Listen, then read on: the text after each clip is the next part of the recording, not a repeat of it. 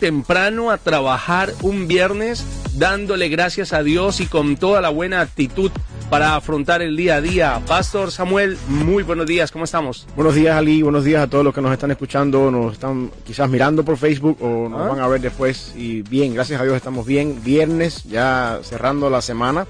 Ah, Dios ha sido bueno, nos ha concedido una semana bonita, eh, calor, también de vez en cuando Ajá. alguna que otra lluvia, que nunca está de más. Y, y también una oportunidad de durante la semana poder cubrir un tema eh, candente, ¿no? Candente. En, en las Ah. iglesias hoy en día y, Así. Dios ha sido bueno. Así es, yo ahí me vine un poquito, esto es bien, bien fresquecito, pero me vine así porque este aire anda bien loco. A veces enfría, a veces calienta. Entonces yo dije, no, me, lo voy a traer hoy. Eh, el día se nota así tipo invierno, pero no, señoras y señores, hay una humedad del 85% en estos momentos, a pesar de que es tan temprano. Hoy tendremos prácticamente una temperatura un poco más amigable que la de ayer. Ayer mucho calor. Lo cierto es que hoy nuevamente, antes de salir de casa, si se va a preparar con su sombrilla, con su paraguas, con su umbrella, con lo que usted quiera, prepárese también para que Dios en algún momento también a usted le diga, ven que te necesito. ¿Cuántos están haciéndole el quite a ese gran llamado? Al trabajo más importante que usted puede tener en la vida es el entender la voz de Jesús diciéndole, sígueme, sígueme, deja todo y sígueme. Más hombres valientes necesitamos y más mujeres valientes definitivamente en las iglesias, pero iglesias que sean llenas del Espíritu Santo, iglesias que tengan disciplina, iglesias donde usted se pueda sentir cómodo y pueda decir, vaya que hay aquí un espíritu totalmente diferente y es el espíritu de Dios, que cuando está Dios hay orden, pastor. Así es. Ese mismo es, eh, la Biblia dice que eh, donde el Señor, donde está hay orden, tú lo acabas de decir. eh, Pablo también eh, recomienda hágase todo decentemente y con, con orden, teniendo en cuenta que Dios es un Dios de orden, un orden que se ve incluso en la creación, ah, en todo lo que Dios ha creado, en la manera en cómo funciona la creación. Hay un orden establecido por Dios para todo. Y eso es parte, por supuesto, de, de la disciplina ¿no? que, que el Señor nos ha, nos ha dado y exige de nosotros en la vida cristiana. Eh, lo que queremos centrarnos hoy un poquito es, ayer estábamos hablando de una iglesia con muchas personas, con muchos números, con muchos programas, con mucha cantidad de gente, pero que es una iglesia básicamente vacía, ¿no? en el sentido de que no hay disciplina, no hay amor cristiano, no hay confraternidad. Y queremos ver hoy cómo luce una iglesia donde hay disciplina y donde uno puede vivir una vida cristiana normal. ¿Cuáles son las características de la iglesia que, que ejerce la disciplina y tiene un orden? Porque al final del día ahí es donde tú quieres llegar. Tú quieres que tu iglesia sea ese tipo de iglesia, donde, donde tú puedes servir al Señor, ah, no tanto ir a recibir, eh, aunque tú normalmente recibes, por supuesto, pero donde también tú pones tus dones en, en beneficio del cuerpo de Cristo y lo haces sirviendo al Señor de la manera en que Dios ha establecido, bajo las normas, lo- el liderazgo establecido en la iglesia, con un orden y con una, y con una disciplina establecida. Yo creo que esos son, ese es el tipo de iglesia sana que, una, que, una, que un cristiano quiere. Ah, y cuando nos estamos refiriendo a, a un crecimiento en la iglesia, es más importante, esto es algo interesante, el crecimiento numérico de personas que entran a la iglesia y uno puede ver hoy en el culto 100 y la semana que viene puede ver 300 en el culto el domingo y uno piensa que uno está creciendo. El crecimiento numérico es visible a la vista y uno le llama la atención y uno piensa, uno puede medir los resultados. Si esos son resultados, uno puede medir resultados en números. Pero la realidad cristiana es que el crecimiento en la vida cristiana no tiene que ver con números. El Ajá. crecimiento en la vida cristiana personal tiene que ver con cada vez cómo yo me parezco cada vez más a Cristo. Cómo mi vida se va pareciendo cada vez más a Cristo. Una iglesia crece y un cristiano crece cuando hay frutos de arrepentimiento en su vida, más que cuando una persona o una iglesia eh, trae personas eh, a Cristo y hay números en la iglesia. Yo no- una cosa lleva a la otra. Obviamente, una iglesia sana crece, Sí. eh, en números, porque como decimos unos, unos días esta semana, eh, hay, una, hay, hay cierto tipo de contagio, ¿no? Yo llego a la iglesia, esto me gusta, me siento bien, siento la presencia del Señor, voy a, voy a invitar a mi amigo, voy a, voy a, a, a traer a, un familiar mío que no conoce de Cristo. Y eventualmente la iglesia va creciendo como parte de lo que dijimos que es un organismo vivo eh, y crece. Pero eh, el verdadero crecimiento que provoca un crecimiento físico o, numérico es lo que sucede dentro de la vida cristiana como tal, que mueve ese crecimiento hacia otro nivel o que de alguna forma mueve la iglesia hacia otro nivel. Así es, y, y definitivamente eh, me gusta cuando dices la iglesia eh, o una iglesia sana, una iglesia con disciplina, no es aquella iglesia que eh, este fin de semana tiene 100 y el fin de semana tiene 200, eh, sino que definitivamente a sus miembros, eh, sus miembros se están sintiendo cómodos, pero a la vez están buscando ser cada vez más santos, cada vez eh, arreglarse más. Están saliendo con convicción de pecado, no están saliendo y dicen, estuvo muy bueno el culto, ahora sentémonos a ver televisión y apaguemos lo demás. Sí. Hay una, tiene que haber una, una convicción de pecado, como tú dices, y ayer hablábamos de la importancia de la confrontación eh, que tiene que tener la, la exposición de la palabra del Señor en el servicio, donde la persona que va a la iglesia se siente confrontado y, y sale de la iglesia más que empoderado por el Espíritu y vamos a acabar con todos los demonios del mundo ahora, atar y desatar, eh, más que en ese espíritu sale uno confrontado con la palabra del Señor y, y, y con una y con una perspectiva de que mi vida tiene que moldear ciertas cosas a la imagen de Cristo que en este momento no están pasando. Y entonces pasa el lunes, martes, miércoles, jueves y todavía en mi cabeza sigue dando vuelta el mensaje del pastor. Y sigue dando vuelta aquella palabra que se me dijo el domingo y cómo yo batallo con esto y en tu tiempo con el Señor cada día tú en tu oración incluyes e involucras Y estas cosas, estas cosas que, que están, se fueron predicadas el domingo y tú quieres ponerlas en tu vida y, y eventualmente funciona así y luego la iglesia pone proyectos, programas con la intención de equipar tu vida, tu familia, tu matrimonio, tus hijos. Eh, eso, eso es una iglesia que crece saludable. Eso es una iglesia que a lo mejor no hay un crecimiento numérico eh, exponencial como un boom, quin- cinco mil miembros de un solo. A lo mejor no hay eso, pero eh, hay un crecimiento constante, sólido y que va en aumento poco a poco. Hay muchas estrategias y, y hay iglesias que incluso eh, aplican el tema de los eventos, ¿no? Para poder eh, eh, captar, eh, evangelizar y para poder también de una u otra manera eh, traer más eh, feligreses a la congregación. Pero en sí, eh, muchos de esos eventos se basan también en el espectáculo, en el Sí. show y en el poder decir qué iglesia eh, puede que para los jóvenes digan qué iglesia tan cool. Sí. Eh, el caso eh, de esta mañana, por ejemplo, un pastor afirma que Messi llevará un mover del espíritu a Miami. Ese pastor ya quiere invitar a Messi o ya quiere ya quiere hacerse famoso. Ahora todo el que diga en estos momentos en Miami, Messi se vuelve famoso. Sí. El restaurante donde comas y Messi pasó por esta calle, a quien mire Messi. Es ahorita en estos momentos la noticia del momento y en esto, precisamente de lo que estamos hablando, cae el pastor Milad Soleimani, que es apasionado por el fútbol. Me gustaría que dijeran apasionado por Jesús. A mí me gusta el fútbol, pero no a tal punto de poder decirle a la congregación, Messi ha llegado para mostrarnos el camino. no lo creo. Déjame hacer un juego de palabras aquí. Ah, le faltan dos letras. Le faltan dos letras. Ajá. Messi no es Mesías. Exactamente, muy bueno. Está muy anótenlo por allí, por favor, para cuando alguien le es que Messi, es que Messi llegó. Messi no es el Mesías. Mi- Es increíble ver a la prensa, Ajá. ver a personas. A- ayer veía un video de un sujeto que decía, no sé si es pastor o no, no sé dónde. Messi, hemos estado rezando y orando por ti para que este momento llegara. No lo puedo creer. Y Messi se mueve, eh, va a un restaurante y tiene seguidores. Sí, va sí. por allí, va caminando por acá. eh, eh, es increíble, o sea, cómo De- me gusta. Desgraciadamente es así. ¿Sabes? Yo no, yo no quiero una iglesia donde, donde ese sea el, el, eh, eh, ¿cómo se llama? La- el tema de predicación del domingo. Pastor, ¿tú te imaginas ahorita las solicitudes que le estarán llegando a Messi para ver en qué iglesia se quiere congregar? Oh, sí, y ¿No? la- la pregunta es la siguiente. No, no, no, no juzgo la vida de nadie, ¿no? Pero ¿qué, qué cambio hace en, en mi iglesia decir que Messi es miembro de mi iglesia? Yo como pastor diría... Bueno, de pronto va a cambiar el diezmo, no sé. Sí, bueno, tal vez, tal vez, pero bueno, desde- en el punto de vista espiritual, no, Sí. donde estamos hablando hoy en día. Eh, Aquí la iglesia va a la iglesia de Messi. La iglesia donde va Messi. Sí, y bueno, yo, yo quiero la iglesia donde está Cristo, Sí, el verdadero Mesías.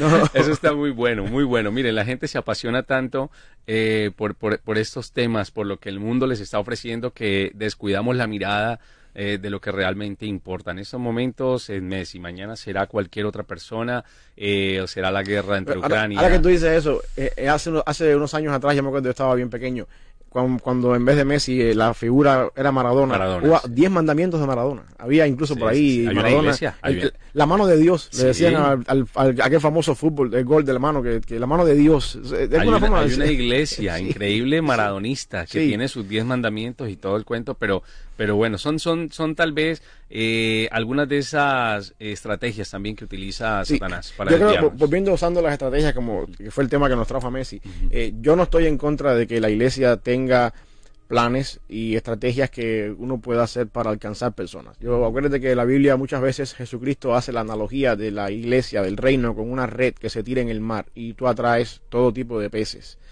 Eh, peces que sirven y peces que no sirven, en el sentido de que no, no son provechosos. ¿no? Eso, haciendo la analogía con la iglesia, podemos decir que estas son personas que uno atrae, atrae con programas, siendo la red un programa, eh, y la traes a la iglesia, pero después viene un trabajo en, de, los pescadores en ese sentido, separar los peces que sirven y los peces que no sirven y devolver al mar lo que no sirve y entonces trabajar con los peces que sirven. Yo creo que eso es una ilustración un poquito de lo que, de lo que funciona en la iglesia cuando hay programas. Yo estoy a favor de programas evangelísticos, yo estoy, yo estoy a favor de eventos, ponle ahí conciertos, eh, programas que uno hace con la intención de eh, traer personas. Eventos en los parques. Exacto, eh, sí, exactamente. Yo estoy, yo estoy a favor de todo eso porque al final del día nuestra función es expandir el reino de los cielos. El problema está en que cuando yo recojo la red, cuando yo traigo la red y, vengo con todo lo que trae el evento, yo tengo que tener en cuenta qué fue lo que vino aquí. Y, y por supuesto, una de las cosas, una de las mejores maneras para saber qué fue lo que trajo la red o el evento es el fruto del Espíritu es la persona que empieza a dar fruto en su vida cristiana, es la persona que vino a la iglesia por un, por un evento, por un concierto, y me gustó lo que pasó aquí, me movieron las emociones y eventualmente, bueno, em, empecé a, ser confrontado con la palabra del pastor, que es la palabra del Señor, obviamente, empecé a ver cosas en mi vida que no están bien y empecé a seguir al Señor, aprendí a orar, aprendí a ir a la iglesia, aprendí a leer la Biblia, la palabra del Señor me mostró cosas en mi vida que yo no había visto antes y eventualmente llegas a un proceso, a un momento en tu vida donde dices, e-, esto tiene sentido para mí y yo quiero ser parte de esto. Entonces ahí empiezas entonces la vida cristiana, un, proceso completamente de disciplinas, donde empiezas a, a, cambiar cosas, a transformar cosas por el Espíritu Santo, a parecerte cada vez más a Cristo. Y no importa, al final llegas a la vida cristiana, eres una persona en la fe que lleva años, eres un siervo del Señor, quizás eres un pastor, y te pregunta, ¿por qué tú viniste a Cristo? Bueno, porque un día en un concierto me invitaron. No tengo ningún problema con eso. El problema está en cuando nosotros hacemos el concierto o hacemos el evento para lucir que somos grandes. Y mira, hicimos un concierto, hicimos un... Si eso no trae personas a Cristo y no es... Volvemos otra vez. El concierto arrastró eh, siete mil personas a Cristo, porque tenemos siete mil tarjetas que se llenaron de información, siete mil personas levantaron la mano. A mí no me dice nada de eso. Ahí me dice, de aquí a siete, ocho días u ocho años, ¿qué pasó con esas personas, que, esos siete mil personas que vinieron a Cristo? Exactamente. ¿Dónde está la vida de esas personas que vinieron a Cristo e, después de eso? Ahí vamos a hablar de verdad. Y si la iglesia solamente se está llenando cada vez que hay un evento, algo pasa. Algo pasa. Solo se llena cuando hay evento. Algo pasa. Entonces, si tú, ese es el problema. Hay, un predicador acá en, en, los Estados Unidos que él tiene una frase que dice, si tú usas medios del mundo para traer las personas a Cristo y mantener, para traer las personas a la iglesia y mantenerlos en la iglesia, entonces tú vas a tener que cada domingo usar medios del mundo para dejarlos en la iglesia. Porque al final del día tú no estás trayendo gente a la iglesia con el propósito de, transformarse, estás trayendo gente a la iglesia con el propósito de que se queden ahí. Y, de, entonces el show tiene que ser cada vez más sobresaliente, eh, lo que tú estás promoviendo o vendiendo tiene que ser cada vez más eh, cautivador y motivador, porque entonces la gente se va a aburrir y se van a ir. Entonces ese es el momento donde tú ves iglesias que eh, eh, de la nada cambian la pantalla por una pantalla más grande para que luzca mejor. O de la nada cambian una, ponen una máquina de humo en el santuario porque ya ahora luce más cool, ahora está más, más elegante, oh, que, tiene onda. Eh, o de, ves al pastor que ya no se viste de una, se viste un poco más vintage o un poco más onda hippie de esta retro, porque al final del día está más cool, engancha más con las personas. Y al final del día lo que te preocupa es tener siempre la gente llena, el culto lleno. A ti no te importa si la gente se está transformando por el Espíritu Santo, a ti no te interesa ver la transformación en la persona si está dando fruto y no te interesa ni siquiera pensar que de los 7.000, 8.000 que tu red trajo, hay un gran porcentaje, por no decir más de la mitad, que no sirven. O sea, en el mejor sentido de la palabra, no, no, no, nunca vinieron a Cristo. Solamente vinieron porque les cayó bien la música. Y, entonces tú no puedes, tú puedes pretender, tú no puedes pretender que la iglesia crece de esa manera. La parábola es buena del sembrador o de la buena semilla, depende de cómo, se traduzca en la Biblia. Es interesante, porque en esa parábola Jesucristo nos habla de cuatro terrenos, el, camino, los espinos, las piedras y la buena tierra. todos ellos reciben la misma palabra, que es la semilla, todos. Y sin embargo, solamente uno da fruto. Eh, Eso, si nosotros tomamos esa, esa, esa, esa multiplicación, quiere decir entonces que de cada cuatro personas que yo invito a la iglesia, una, Una, da una fruto. sola. El 25% de la predicación del evangelio es efectivo. El otro 75% cae en diferentes terrenos. Entonces, yo no puedo, yo no puedo trazar la, una, una estrategia queriendo alcanzar, ojalá Dios permita que todo sea, Ah, gloria a Dios si el así es. 100% viene a Cristo, gloria a Dios. Pero por lo general yo tengo que tener en cuenta que una iglesia que crece saludable, según la, la, la, la parábola de, buen- de la buena semilla y según la Biblia, la parábola de, eh, según este tipo de- de analogía que tenemos en la Biblia, el fruto, el buen fruto lo da un porcentaje mínimo. ¿Por qué razón? Porque requiere tiempo. Cristo lo dice, pocos son los escogidos, eh, la puerta es estrecha, no todo el mundo entra por ella. La- en la Biblia tenemos demasiados textos bíblicos y demasiada evidencia para probar que son más los que rechazan la fe que los que eventualmente vienen a la fe. Y, eso y venir a la fe es un proceso. ¿Te acuerdas que en un eh, hace que hace unos días hablábamos del avivamiento de, de, de, Ash- de Ha- Ashbury? ¿Te Ajá, acuerdas? sí. Eh, ¿Qué pasó? Eh, ¿Qué pasó ¿dó- con eso? está? Porque, ¿Qué pasó con eso? Porque, porque se hablaban de multitudes y millones de jóvenes eh, acudiendo allí y todo. ¿Qué pasó con eso? ¿Dónde Una está? emoción. Yo, yo me pregunto ahora, ¿dónde están esa cantidad de personas no que siguieron? estaban alineados para entrar a la ca- capilla de Asbury? ¿Dónde, dónde están esa gente ahora? ¿Por qué no siguieron? ya nadie habla de Ausbury. Ya eso se acabó. Yo tengo, mis, yo tengo mis, mis principios bíblicos y yo tengo mis patrones bíblicos para determinar cuándo existe un verdadero avivamiento en una iglesia. Y, y, y según lo que yo encuentro en la Biblia de lo que es un avivamiento, y tenemos en la Biblia, tenemos por lo menos hay dos bien marcados. Eh, uno de ellos, por supuesto, está cuando Nehemías regresa con el pueblo y Esdras lee la ley. En el pueblo estoy hablando de Esdras y Nehemías, por ahí cuando regresan hay un avivamiento profundo ahí, vemos que todo el pueblo se transforma. Y el otro avivamiento que tenemos en la Biblia también, que es crucial, es Pentecostés. El día de Pentecostés, cuando el apóstol Pedro predicó en el Pentecostés. Ahí son los dos ejemplos de avivamientos que tenemos en la Biblia. En la historia de la iglesia, ya fuera del canon de la Biblia, tenemos otros más. Por ejemplo, la reforma protestante con Martín Lutero, que empezó con clavando tesis en una puerta de una iglesia, hasta el día de hoy llegó esa reforma. Hoy en día hay iglesias que son el fruto de esa reforma. Sí. Tenemos un- ese avivamiento. En los Estados Unidos tenemos acá el famoso gran despertar de las colonias de Estados Unidos por Jonathan Edwards, con, un- con una predicación aquella, pecadores en manos de un Dios airado, eh, que trajo un avivamiento que hasta el día de hoy ha, ha perdurado todo eso. Mi problema es cuando llamamos avivamiento y llamamos crecimiento y llamamos obra del Espíritu Y Santo. decimos, Dios convirtió a 10 millones o a 3 millones de personas en un estadio. Exactamente. ¿Cuánto realmente pasó allí? Exactamente. Mi, mi problema está en eso porque eso no es lo que determina un avivamiento. Las características, una de las características de un avivamiento es que eso repercute a largo plazo. Y uno puede ver eh, un, un fruto y una continuidad de eso a largo plazo, con el paso de los años. Uno puede ver eh, cómo oh, todo esto empezó cuando un día pasó este evento. Boom, el avivamiento. Ya nadie habla de Asbury.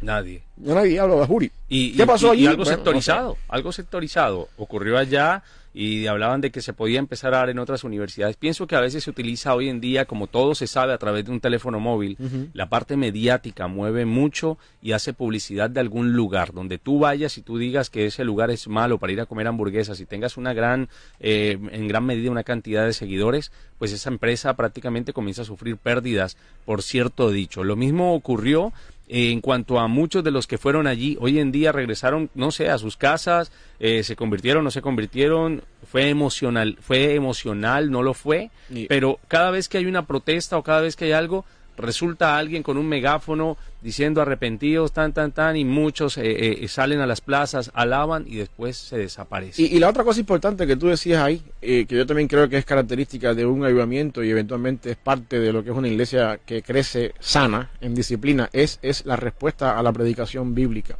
Sí. Todo avivamiento y todo, todo move- mover del Espíritu Santo que perduró a largo plazo empezó con una respuesta a la palabra del Señor. No, no empezó con una persona cerrando los ojos, vamos a cantar al Señor, concéntrate con el Señor, repetimos una lírica, Sí, eh, sí, sí. renúvame Señor Jesús, no sé, la canción que tú quieras poner, eh, de la- estoy delante de ti, y repetimos la canción, y repetimos la canción hasta que lloremos, y repetimos la canción. Eso no es predicación bíblica, eso no es avivamiento.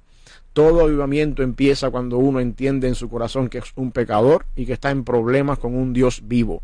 Y que si tú no te pones a cuentas con Dios, las cosas van a ir mal contigo. Ahí empieza un avivamiento en respuesta a tu percepción por primera vez del Dios santo de los cielos que tú nunca has conocido.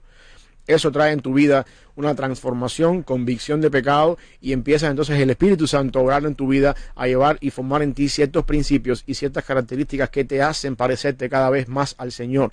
Y eso empieza a ser contagioso. Mi punto es que todo avivamiento, ya sea personal en uno mismo o en una iglesia, en un grupo de personas, comienza en respuesta a la predicación bíblica de la palabra del Señor. Y donde no hay predicación bíblica, no hay avivamiento donde hay música, luces, humo, emociones y todo el mundo sale llorando y compungido y tirado en el altar en el piso llorando, no hay avivamiento. Ahí no hay nada. Yo, yo, hay emocionalismo. Yo conozco personas, he estado en iglesias donde, eh, donde el pastor y el que está predicando, el ministro de música, empieza a llorar, se tira en el piso y todo el mundo viene al altar y empiezan a llorar en el piso ahí a pedir perdón y después cuando salen en el parqueo se están queriendo matar para ver quién sale primero del parqueo y, pitando la carro que está adelante, sí, quítate de medio, estúpido. Como, como, como decía una, un analista eh, eh, de la parte de adoración hace unas semanas atrás, y se me escapa ahorita el nombre, pero él decía, hoy en día los, los, los artistas de música cristiana o de música, eh, se arrodillan en público dentro de todos los shows, ¿no? Se arrodillan y crean un ambiente un, bien así místico, bien, bien eh, eh, la música tenue y vamos a arrodillar, pero no son capaces de arrodillarse tal vez en lo secreto ni su vida refleja en sus redes, porque dice él, hoy en día, si quieres conocer a alguien, mira también sus redes sociales. Sí, exacto. tiene que haber, tiene que haber, tiene que haber una coherencia. Sí, tiene que haber una coherencia en ese sentido, donde tú, tú tienes que ver una transparencia en la persona. Y, y esas son cosas que tú encuentras en una iglesia que crece saludable. Tú encuentras un pastor que quizás, o un ministro de música, eh, que su vida en redes sociales, su vida personal, cuando tú lo conoces fuera del escenario, va acorde, va acorde a lo que está parándose a decir allá arriba. Eh, tú, tú puedes encontrar eso de alguna manera cuando te relacionas con esas personas y ves, ok, aquí hay, hay transparencia eh, y por supuesto la palabra está siendo llegada, la palabra está siendo transformada y de alguna manera eso te ayuda ¿no? a, a, decir, estoy, en, estoy en, el buen, en el buen lugar, estoy en el buen camino. Ah, yo soy de la idea que, yo soy de los que piensa, Ali, que un crecimiento sólido toma tiempo, toma tiempo. Eh, un árbol sólido que da raíces y sufre los embates de las tormentas, no se hace árbol en dos días. La semilla se planta, hay un proceso de crecimiento, al cabo de los años es que tú ves ese árbol frondoso y puede eh, luchar contra las cosas que vienen del mundo. Yo estoy en contra y yo no creo que es bíblico una persona que viene a Cristo hoy y a, los dos meses ya yo soy el superhéroe, el superapóstol, el super... y, no, hay una profundidad. Dios nos hace crecer a nosotros a través del tiempo, que no nos gusta mucho en un mundo donde vivimos hoy en día, donde todo es microwave, no nos gusta todo, todo rápido. Todo rápido. Dios toma tiempo en nosotros, en hacer, en sacar de nosotros aquellas cosas que se parecen a Cristo. Dios nos hace pasar por valle de sombra de muerte eh, en cada prueba para que aprendamos a depender de Él, para que aprendamos ciertas características en nuestra vida que, y ciertas experiencias en nuestra vida que nos formen cada vez más como Él. Y algún día, al cabo del tiempo, nosotros empezamos a desarrollar ciertas habilidades, ciertas destrezas en la vida cristiana que nos hacen parecernos cada vez más a Cristo y entonces venimos a ser fuertes al cabo del tiempo toma tiempo. Y que, por lo menos, y que por lo menos eh, entendamos o aprendamos eh, eh, a terminar así sea un libro de, la, de la palabra, porque queremos con dos o tres versículos tratar de decir Dios me cambió, que esa, esa, es la otra. podemos entender que entonces como primer punto podría ser de una iglesia donde hay disciplina, es una iglesia bíblica. Es una iglesia que predica, que predica, la, palabra del Señor y donde la persona sale de la iglesia confrontado y sale pensando en lo que pasó, en, lo que se dijo en la iglesia, ah, pensando en mi vida en relación a lo que se predicó en la iglesia. Y, y, más, más que, vamos a usar un término bien coloquial hoy en día, pero no correcto, más que empoderado. Así es. Tengo por aquí eh, a Julio, que Julio, eh, eh, Julio siempre está allí pendiente, al pie del cañón. Dice Julio, mis amados, buenos días. No pretendo hacer una agenda, ni siquiera sugerir el tema de la próxima semana. Julio nos está coaccionando. Pero en base a este tema de la disciplina, la conexión sería de pronto el servicio en la iglesia. Esa importancia y necesidad que nuestra comunidad tiene de entender el servicio como adoración y no el servicio como activismo. Me gusta eso que está que dice él, donde se llegue a una mejor comunión con nuestro Dios poderoso, digno de toda alabanza, adoración y obediencia. En Juan 14:15 leemos, si me amáis, guardad mis mandamientos. Ese es otro tema de una iglesia con disciplina. Es una iglesia donde no hay que buscar los hermanos para el servicio. Los hermanos están dados a servir. están dispuestos a servir. Eso es otra característica. Eh, yo creo que una, una iglesia que crece saludable, una iglesia que crece saludable y crece con disciplina, es una iglesia donde las personas aprenden que yo más que, más que ir a la iglesia a recibir, voy a dar el don que el Señor me dio y ponerlo, y ponerlo en función de la iglesia. Eso es una característica importante. Lo otro que iba a decir antes que Julio eh, eh, pusiera ese comentario ahí es el hecho de que una, una iglesia que está en disciplina tiene miembros en su mayoría, bueno, una iglesia, que crece en disciplina, tiene miembros que son maduros espirituales. En el sentido de que cuando el hermano, el hermano no me miró, me voy de aquí, entonces, no, no, no, aquí, o el hermano me respondió mal. No, hay, hay, una, hay cierta madurez para poder decir, oye, el hermano no me miró, a lo mejor no durmió bien anoche. Y pasa la página. No le hagas a eso, no empieces ahora a darte vueltas en la cabeza y, y hacerte, eh, ¿sabes? Como decimos en Cuba, pensar y razonar mucho más allá. Y, el hermano está bravo conmigo y hacerte una película en tu cabeza. pastor, el hecho de que vayamos a una iglesia no quiere decir que la gente a la iglesia no vaya con sus problemas en su cabeza, por eso va a la iglesia. Exacto, el, punto es, hay una madurez en la persona, hay una madurez, ese es el punto donde quiero llegar. Usé el caso de, de un hermano que no me saludó para poner un ejemplo, pero también puede ser el hermano... Nosotros no pararemos y para eso estamos aquí, para eso estamos puestos, para eso Dios nos da un día más de vida, para seguir trayendo buenas nuevas, para definitivamente hablar a la conciencia de cada uno de los oyentes, de cada una de las personas que en estos momentos necesita no la solución, sino empezar a cambiar lo que viene haciendo y que todo le viene saliendo igual. Si todo te está saliendo igual y has intentado por tantos medios y has mirado por aquí y por allá, es porque definitivamente no has mirado lo que Dios tiene para tu vida, que es mucho más grande. La puerta que sigues tocando eh, esa persona a la cual le sigues insistiendo y esa persona que de pronto hoy en día ya ni siquiera está en tu vida, no fue por culpa tuya, fue porque Dios incluso quiso quitar eso que te estaba afectando para poderte acercar a Él, trabajos, familiares incluso, los mismos familiares a veces son zancadilla también para una vida de testimonio, para poder acercarnos a Dios, amigos entrañables, que no es sino que tú les digas, Cristo cambió mi vida. Chao, no los vuelves a ver más, pero gracias a Dios por eso, porque quiere decir que algo está pasando en tu vida muy distinto a lo que le pasa al común de la gente. Así que hoy, disciplinas y la disciplina en la iglesia, que es muy importante. Hablábamos de una iglesia bíblica, es una iglesia disciplinada, una iglesia que está dada al servicio, donde sus miembros no hay que preguntar quién quiere venir, por favor, quién viene el domingo y nos colabora con y esperan manos levantadas.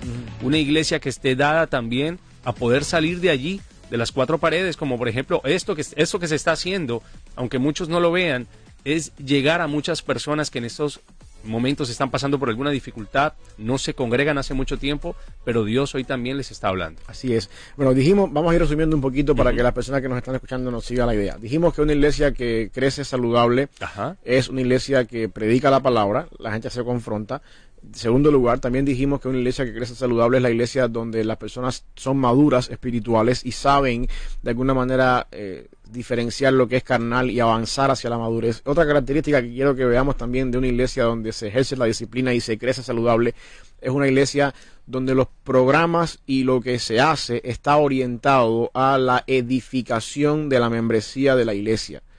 Eh, déjame, déjame hacer un énfasis con esto acá. Yo no estoy. Ahorita hablamos de los eventos que, evangelísticos para atraer personas a la iglesia, de tirar la red y traer todas las personas a la iglesia. Sí, tenemos que hacer eso porque de alguna manera es parte de nuestra función expandir el reino de los cielos. Pero yo no puedo hacer todos los eventos que yo hago en la iglesia eh, con el fin de traer, traer, traer personas y olvidarme de edificar los que tengo adentro. Eh, la, la, función pastoral. Es interesante esto que voy a decir ahora. Yo sé que yo puedo ser malinterpretado por esto y muchas veces más criticado por esto que voy a decir ahora, pero bueno, está bien. Yo tengo mis convicciones bíblicas y creo que de alguna manera esto es cierto. La Biblia habla de la relación que existe entre la iglesia y el que está dirigiendo la iglesia en una relación entre pastor y ovejas, rebaño y pastor. La función de un pastor en uno con un rebaño, no hablando de la iglesia ahora, sino la función de un pastor con un rebaño es cuidar, es alimentar, es nutrir, es eh, mantener un rebaño saludable, un rebaño que crezca bien en su, rebaño. Obviamente en ese concepto del pastor con sus ovejas está la posibilidad de traer ovejas nuevas al rebaño, de, incluir, comprar más ovejas. Me imagino que un pastor, no sé, no, no, no conozco la vida agrícola en ese sentido, pero me imagino que un pastor eh, hace negocios y compra más ovejas y, y hace que su rebaño crece porque se multiplica y las ovejas paren y cosas así. Pero la idea fundamental de un pastor con su rebaño de ovejas es alimentar la oveja, es hacer que la oveja crezca saludable, es que no esté enferma la oveja. La otra cosa que tenemos en la Biblia, que por ejemplo es el caso que, Cristo le dice a Pedro, te voy a hacer pescador de hombres, es el término pescador, es el término tirar la red, traer, traer personas, es, la idea de traer personas de fuera. Cristo no usó entre la relación de la iglesia y el dirigente de la iglesia el término del pescador y, y los pescados. Cristo usó el término del rebaño y el pastor porque de cierta manera la función pastoral en la iglesia está más centrada, y aquí es donde la gente me malinterpreta, la función pastoral en la iglesia está más centrada a que el pastor se encargue de edificar su congregación que en traer personas de fuera. déjame, déjame explicar esto porque acabo de decir que, traer personas de afuera es importante. Uno tiene que ser extensivo el reino de los cielos, pero tiene que haber un equilibrio. Si yo me paso la vida entera trayendo personas para Cristo y yendo a hacer programas afuera y haciendo eh, conciertos y eventos evangelísticos y descuido que estas personas que están en mi congregación tienen que crecer y tienen que ser cada vez más como Cristo, estoy perdiendo el equilibrio. Igual pasa a la inversa. Si yo me pongo a, nutrir mis ovejas y a, enseñarles a mis ovejas Biblia, teología, y no me centro en lo que está allá afuera, más que una iglesia, estoy creando un seminario teológico en la iglesia. Y hay un problema aquí. El, punto donde quiero llegar con todo esto es que la iglesia que crece saludable, cuando hace programas, cuando hace eventos, cuando hace conferencias, cuando hace todo lo que hacemos, la prioridad número uno es nutrir mi congregación aunque si de por e, si por esa razón o si por ese programa vienen personas a Cristo, gloria a Dios, aleluya. Gloria a Dios por eso. Aleluya. Pero yo como pastor, mi función es alimentar mi rebaño, es hacer que mi rebaño crezca en la vida cristiana, es que mi rebaño eh, sea más sólido en crecimiento espiritual. Es que si yo estoy como pastor viendo que en mi oficina están todos los días viniendo madres adolescentes, lidiando, madres con adolescentes lidiando con problemas en las escuelas, en las universidades, bueno, yo sé que hay un patrón aquí, oye, me toca hacer algo, déjame traer un conferencista que psicólogo familiar, no sé, cristiano, que pueda aconsejar a los Creo que Dios va mostrando, Dios va poniendo las personas y va mostrando por qué línea también tienes que empezar. Es que esa es la parte pastoral. Tú conoces tu congregación, el, pastor conoce su rebaño, el pastor sabe, eh, eh, un pastor de ovejas sabe qué tipo de pasto su oveja le gusta, eh, sabe dónde su oveja come mejor el pasto y, se esfuerza en ir hacia allá y traer a su, a su rebaño la congregación que necesita. Pastor, ¿qué, qué tanto, valga la redundancia, pastor? ¿Cuántos pastores se, se, han olvidado de eso? Se han olvidado más bien de, de subirse, predicar y de no saber cómo se encuentran. Eh, yo creo, mira, e, e, es, difícil hablar de esto desde el punto de vista de catalogar a cada pastor, porque uno no sabe lo que pasa por la mente de cada pastor, ¿no? Pero, pero yo sí creo que hay una tendencia, y, y, aquí pueden, pueden muchos entrar desde un punto de vista general, hay una tendencia, una tentación en una iglesia grande, yo quiero una iglesia llena de miembros, y, se nos olvida muchas veces que, espérate, espérate, la labor pastoral no es solamente, de hecho, en, la Biblia es más, vamos a alimentar el rebaño, que, que tú no te lo ganaste.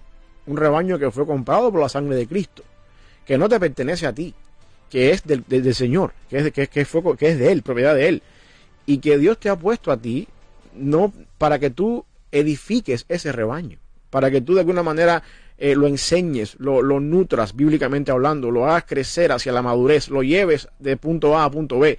Y en el proceso, por supuesto, tú quieres incluir personas a la iglesia, tú quieres que otras personas que no conocen de Cristo eh, puedan experimentar la bendición y el gozo de la vida cristiana. Eh, pero la prioridad número uno es, hey, esta gente que están aquí ya son compradas por la sangre de Cristo y ya están dentro del rebaño. Hay que nutrir a estas personas. Tú quieres una iglesia, y esa es una de las características que la iglesia que ejerce la disciplina y crece saludable tiene.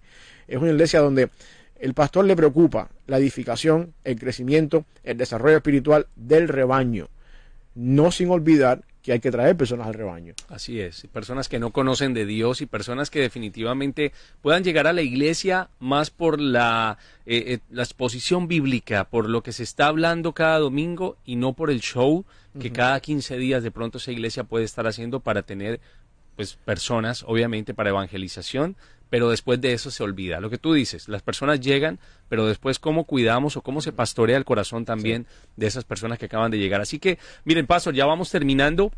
Vamos llegando a la parte final. Ustedes, si de pronto eh, tienen algo también para comentar, pueden comunicarse al 901-571-6678, 901-571-6678, si quieren dejar algún comentario, si quieren también saber dónde está el pastor Samuel, a dónde se está congregando. Eh, no para, esto no se hace para captar, esto lo estamos haciendo porque Dios permite en su misericordia que hoy nos levantemos y que podamos hablar esto al corazón también de los líderes, de pastores que también nos puedan estar escuchando o de personas que asisten a una iglesia y dicen, oye, definitivamente mi iglesia no tiene mucha disciplina que digamos, creo que necesito de esa disciplina de la cual ellos han estado hablando el día de hoy. Así que les pedimos que ustedes también puedan opinar, dejen sus comentarios por allí. Y Pastor, pues ya en conclusión, eh, en cuanto a, la disciplina dentro de la iglesia. A manera de conclusión, cerrando todo lo que hemos hablado la semana, la disciplina es algo necesario eh, es algo que nos ayuda a crecer. Yo creo que son las cosas que Dios pone en la vida en nuestra para acercarnos más a la imagen de Jesucristo, para enderezar los caminos torcidos que traemos producto del pecado y es el mejor medio que Dios tiene para mostrarnos dónde nos quiere llevar. Si tú eres padre y tú quieres que tu hijo el día de mañana cuando salga de tu casa sea un profesional, una persona de éxito en la vida, tú tienes que desde temprana edad formar ciertos principios en la vida de tu hijo. Te levantas a una hora, estudias a tanto tiempo, te esfuerzas para el examen, caminas así y de lunes a viernes ir a la escuela, hay que estudiar y vas creando hábitos en tus hijos de manera que cuando lleguen a la universidad no y, em, empiecen a batallar con, con los trabajos de la universidad, no tienen la toalla en el segundo examen porque está muy difícil y me voy a vender a vender refrescos a una, a una, tienda ahí. Entonces tú, tú, tú estás formando en tus hijos desde temprana edad ciertos patrones, ciertos principios, cierta disciplina que lo ayudan a avanzar en la vida. Y lo mismo hace Dios con nosotros, a través de la predicación bíblica del pastor cada semana, a través de los programas que la iglesia presenta cuando hay una visión bíblica en la iglesia y a través del desarrollo personal de uno como tal. Y para eso hace falta la disciplina en la iglesia. Si tú estás en una iglesia donde todo está bien, te pasan la mano, no importa, tú tienes cosas en tu vida que están mal y tú sigues avanzando en eso y no, hay cambio en tu vida, no se te confronta con la verdad, no estás creciendo. Te estás, te estás entreteniendo cada semana.